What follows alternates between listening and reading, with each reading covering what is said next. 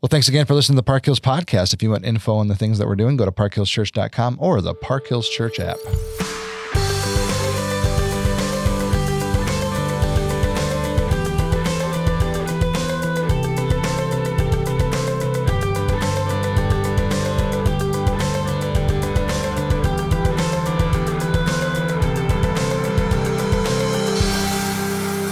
So Zephaniah ends with just an amazing verse that I think will help us ponder what we're going to try to do today. It says this in verse 20 At that time I will bring you in, at the time when I gather you together, for I will make you renowned and praised among all the peoples of the earth, when I restore your fortunes before your eyes, says the Lord. And I think what I love about Zephaniah's ending is the whole book has been talking about uh, the day of the Lord, God burning away what's broken in us. And you, we don't like judgment. None of us like judgment, right, Alex? Right. I mean, we don't sit Yeah. around and think, "I can't wait to get judged wait. today. This is gonna be the best." Yeah. You know what, God? Can you just pour out your righteous indignation on me right now? Exactly. That's not what we're asking Yeah, it's- for. It's not often in my prayer. But what I love is the the picture at the end here of I'm going to gather you up. It's it's sort of like a like a hen, you know, gathering up the chicks, or if you've ever seen like a mother duck trying to get all the ducklings to cross the road or something, or a group of swans. Like there's this idea that that the the mother sort of moves and all the babies come along, and he's sort of saying like I'm going to gather you and I'm going to pull you in. So the ultimate expression of his discipline is to bring us to him. Mm-hmm. And I don't that wasn't always my perspective of discipline when I was growing up. You know what I'm saying? Yeah. Like when I was younger, and I'm going to throw some a couple stories out. And and my mom, she, she might listen to this. Maybe she does. I don't. I don't even know if she listens to the podcast. So maybe I'm totally safe here. But I'll I'll, I'll say hi, mom. But you know, like there was one there was one instance where uh, my mom said, "Do not run the hose." Do not run the hose for like all summer. That was her refrain. And she was working one day and it was so hot outside. And all of us, it was so hot, we thought, man, we need some water. Like we need just need water. So we didn't want to run inside. We wanted to just use the hose. So we turned the hose on to get a drink. And the neighborhood kids wanted to drink. And then a neighborhood kid sort of took the hose and started spraying somebody else. And then we brought out our water guns. And then we brought out like a cooler full uh, you know, that was empty, and we filled the cooler up with water and we started throwing that at people. And before you know it, then you had a mud cake in the backyard. Like the backyard became a mud fest, and we're running in the mud and we're spraying each other and we're chasing each other around with super soakers. Remember those? Like, Oh, I had the green and yellow one. yeah, yeah, yeah. I, I had a green and yellow. there was had- only one at the time. It was called the Super Soaker. correct. Yeah. so this was at the time now there were a couple more and I had I had a couple others as well. But we're running around the yard, we're having a blast. I mean, it just we left the hose running the whole time. And when my mom got home, she was so disappointed in us and she started yelling. We turned the hose off. We apologized to all of our friends. They all went home. And I remember them sort of muttering under their breath, you know, your mom's the meanest person ever, you know, yada, yada, yada. And then as I, yeah, totally. That's the super soaker. Well, are you saying to drop it in the show notes or what? Yeah, can you? I'll see what I can There you do. go. I just looked up the exact one I had and probably the one that every other kid in the 90s had. we'll try to drop that in the show notes. But here's the thing. So I I get to this spot and I I am so terrified of my mother. She I was, you know, I wasn't young at this point. I was probably 12, 13, somewhere in there. But she terrified me, and rightfully so. And it wasn't because she was mean. It's just she carried a presence about her that scared me to death. And I remember getting called into the house and we were we were all reamed mm-hmm. and and then we were you know disciplined and then we were put in our rooms for the rest of the evening and i could hear my friends who also were playing with us playing out in the yard i could hear all the people you know hollering at their their yards and people playing basketball i remember thinking this is so mean. I can't believe this. And then years later we were laughing about this my brother and i at just we were just kind of joking about it. I think we we're on a family vacation or something. We're like do you remember when you flipped out at us about the super soaker mm. expedition and how much you, you know you just were so mad? And she's like do you guys know why i was mad? And we're like no. And she goes there's what she said the water that summer they raised the rates and and that that month we paid $400 in water Wow. and she goes the only thing that happened was you guys doing that for the half of the day. She's like, the fact that you guys, I was at work, you didn't listen to what I asked you to do. Mm-hmm. I was so infuriated, infuriated. And we're both, we're all like, do we need to pay you back? Like, I know we didn't have a lot of money growing up. So then I'm like, okay, we not only broke you, but we potentially put like our football career and risk or Yeah. like there were so many things. And in my mind at the time, I was like, man, my mom is so mean. And now I look back at it as a parent and I go, I I always want what's best for my kids, and sometimes I don't always express it the way I'd like to express it. But what I they they think I'm just getting angry for no reason at all, but they have no idea the pressures of what adulthood feels like, Yeah. the pain of trying to figure out how to provide for your kids in a, in a, in a struggling economy and everything else. So I look back at it now, I'm like, she wasn't mean. She was just trying to discipline us and show us, I, I want better for you. And we didn't even think of the consequences that were coming tomorrow. Yeah. Yeah. And I think as a parent today, I think that is one of the most difficult things for me to communicate to my children. Totally. Like, it- because it's easy to either overemphasize, overemphasize, or underemphasize the importance of their obedience. Yeah. You know, I want them in their childlike and childish brains to understand the importance of obedience because of costs like that. So how do you properly because you can't sit uh you know, I can't sit my young kids down and say, "Okay, I want you to know this cost me $400" because they have no concept of $400 Right. you know so i can't logically explain it to them but then how do i help them emotionally explain it and and then it's also easy to be like way over the top to be like to chew them out so hard that they feel like they're total failures Yeah. you know for something so yeah that's that's the challenge of discipline It's That's the- tough. it's a ta- challenge of, of justice in your in your children to know where that line is know where the right balance is So then it, so that idea, and I, I'm totally with you. And as a parent now, I look at it and I go, I struggle so much in my imperfection as a human, trying to discipline my children accurately. And I know that my parents didn't always handle it the way they wanted to, right? I mean, there were times that my dad just said things way meaner than he meant to. You know, there were times that my stepdad lovingly stepped in and I didn't handle his discipline the way that I should have because they got married when I was 17, I think, Okay. or almost 17. So it was really hard for me to sort of work through some of those things. And I look back on it now and I go, what a what a nice guy who's just trying to step into our family. What a, you know, and I think about my dad and I go, I can't imagine the pressure of being a guy who works in a factory, going through constant pain, which my dad has. And like I can let people off the hook a little bit. But then I, I look at that and I turn it toward God and I go, when I read Zephaniah, there's a part of me that thinks, why couldn't God have found a nicer way to do this? Do you know what I'm saying?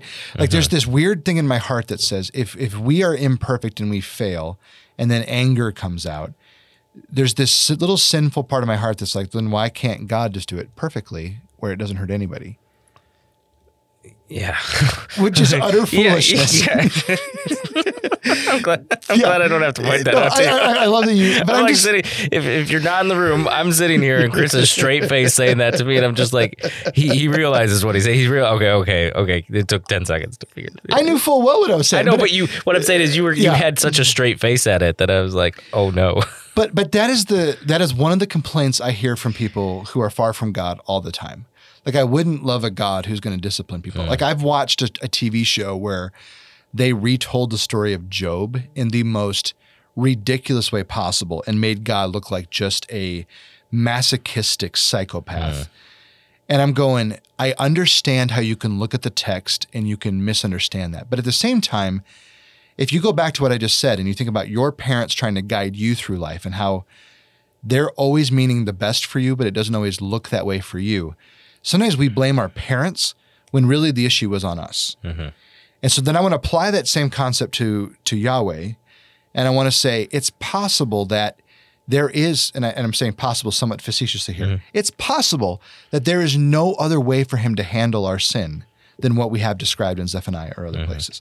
And when I say it's possible, it's pro- it's likely. Like that's the only way God God doesn't seem to want to do things the way that he ultimately has to do them. The scriptures say things like this, like I'm mourning over this, or I'm, you know, Jesus wept as he's walking around. Like there's so many moments that you're going, I see the heart of God, But what God's ultimate heart is, is to move his people from what they are to what they should be, Right.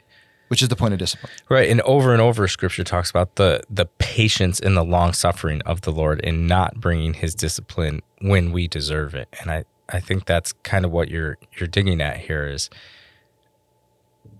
God is totally within his right to be way more harsh, mm-hmm. way more often with us. But because God is so patient. And so for us to look at God and say, God, how could you do this?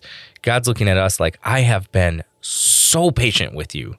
And now you're blaming me for finally bringing discipline to you that is, you know, going to help you be better.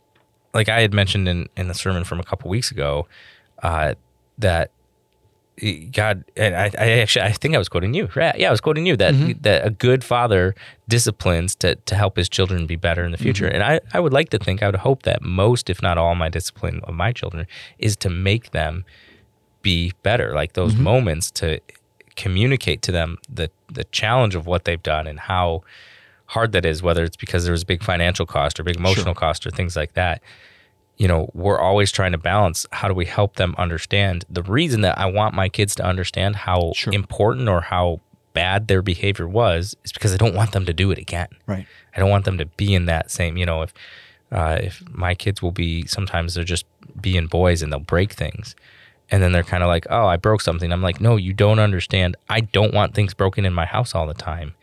Like what's the what's the proper level of helping them understand that so they don't do it again? Right. God is his discipline is the same for his people, but he is so patient mm-hmm. and so long suffering and so merciful for us that when he does finally feel like, yes, I need to intervene in a in a meaningful way to get your attention, how dare we look at him and be like, Oh, I can't believe you let me lose that money or let me, you know, mm-hmm. Lose that job or that relationship fell apart or whatever. How could you let that happen? I think that's totally it. That's that's where I'm I'm living as I finish Zephaniah and reflect on the book. I'm going, that's exactly who God is. And in your case, you know, you're talking about your kids breaking stuff. You're also wanting them to stop breaking things so they stop also breaking each other. Do you know what I'm saying? yeah, that's you know That's a for, good point. yeah, for all of my kids that have, uh, for all the boys and the boy years in my home, they have not broken each other that much. So Yeah. so far, And because you're doing a good job as being a parent, I think, um, up to this yeah, point. maybe. Yeah, yeah, Yeah. We'll see how it all plays out when it when it's all said and done. Uh, and you know, when you end up with twelve children, and we'll find out Oh, how this slow down there, Uh, Pastor I'm Chris. Just, just, Yeah, just- I'm being prophetic right now. yeah, as I say, the man of God has walked into the room and declared prophecy over me. septuplets. You heard Oh, it. You heard it here, for folks. So the the last idea that I and I think this is helpful. I hope this I hope this episode is helpful for people just to stop and think about. You know, I think the practical thing that I would add to this is: Are you are you in control of yourself when you're disciplining your children? Are you doing so in a way that is measured, that is careful? If you're listening to this and you're like, yeah, that's why I get angry at my kids, maybe step back before you discipline and think about what you're doing because God is not doing this out of anger. We just said he's doing this out of patience. He is incredibly patient. He's incredibly kind. This is like the last resort for him. And for us, sometimes it's like, I want to get there right away. Um, and in fact, when I look back on, you know, the the the super soaker incident, I'm actually impressed with how measured my mom was in her response. She, mm-hmm. if it was, if it was a worse moment for her, she could have come unglued. If it would have been before Christ in her life, there's a really good chance she would have come way more unglued than she did. And I'm looking at that going, wow, okay. So then I need to apply that to my life. But I think the last thing that I want to think about here, and, and I this is a, another important thing for us to think about, is discipline sometimes doesn't come by punishment. It just comes by the crippling presence of being around someone else. So I have met heroes of the faith for me. I've met people that I really look up to. You know, I've met people whose music really inspire me. I've met preachers that I've listened to without them realizing it. You know, I've there was one really totally nerdy moment where I was at a conference and a guy starts walking past me. He was talking to his friend, and then I realized it was Matt Chandler. And I mm-hmm.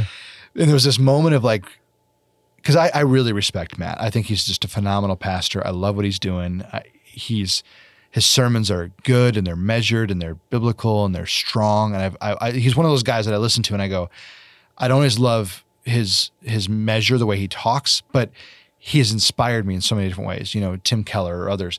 But Matt Chandler, I'm walking and all of a sudden I see him walking across from me. And I had this thing where it was like suddenly my brain, it clicked that that's Matt Chandler.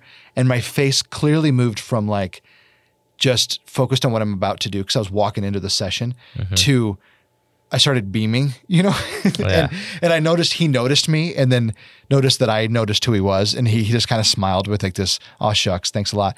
And even in that moment, it- like his humility, because I mean, if it, I've met guys who are less humble and very proud of who they are, Yeah. famous pastors or others Yeah. that I've been in their presence and I've been really disappointed when I got to talk to them. But when I when I watched Matt's face there, it was sort of a don't think too much of me, just serve the Lord. And it was just mm-hmm. this really neat, humble moment. And I'm going, in that moment, I was ashamed of my own girl fanness. Like, like you know, there was a part of me Yeah. that also was just sort of looking at him going, like when I've spoken at districts or I've spoken at other things, kids have come up to me and they sort of treated me like a celebrity or something, which is ridiculous to me. Like, You're the speaker. Yeah. And Yeah. and then I and I I I have sometimes let that go to my heart a little more than I would like. And so watching Matt respond that way, or you know, I, I talked to Francis Chan briefly one time. Those guys are the real deal. Like they really, really, really love the Lord and they're trying to stay humble. They're trying to follow him and let him be the one who defines them. And what my point that I'm driving toward is in those moments, those guys so intimidated me. They judged me without even trying to judge me. You know, I felt disciplined by them just because they were following the Lord in such a way that I felt embarrassed of my own sin.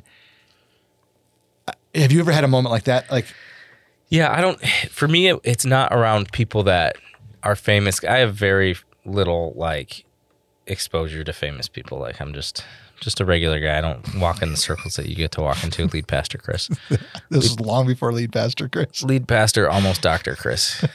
Um, but there are some people that I just I really respect, and it's like every word that comes out of their mouth is pure wisdom and mm-hmm. godliness and I I respect them and I look up to them. I'm like, man, I hope one day a lot of these, at least in my experience now, are, are older people, you know, mm-hmm. people in like their 60s or even 70s. And sometimes I just wonder, why are you talking to me?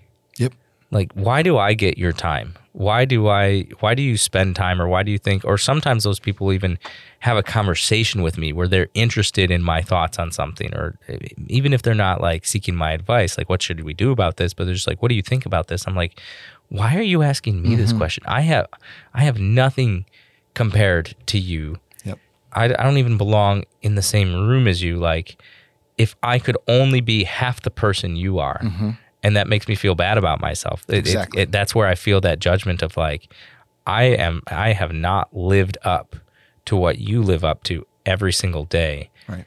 I don't belong here. I've, I've had many of those moments, and, and most of those those men are people that, you know, even some of our, our listeners would know, and uh, and they're just the most humble humble- I'm not saying that there aren't women, but it just in my in my context and who I'm talking to and things like that, it's often it's a lot of a lot of men that are are talking to me and um but uh they're just the most humble guys I know that Yep. that want to have a conversation with me and and even want to hear hear what I have to say.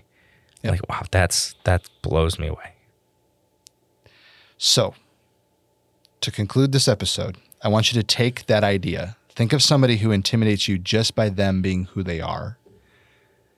And now I want you to stop thinking about them and I want to think I want you to think about how infinitely how much infinitely greater God is than those people.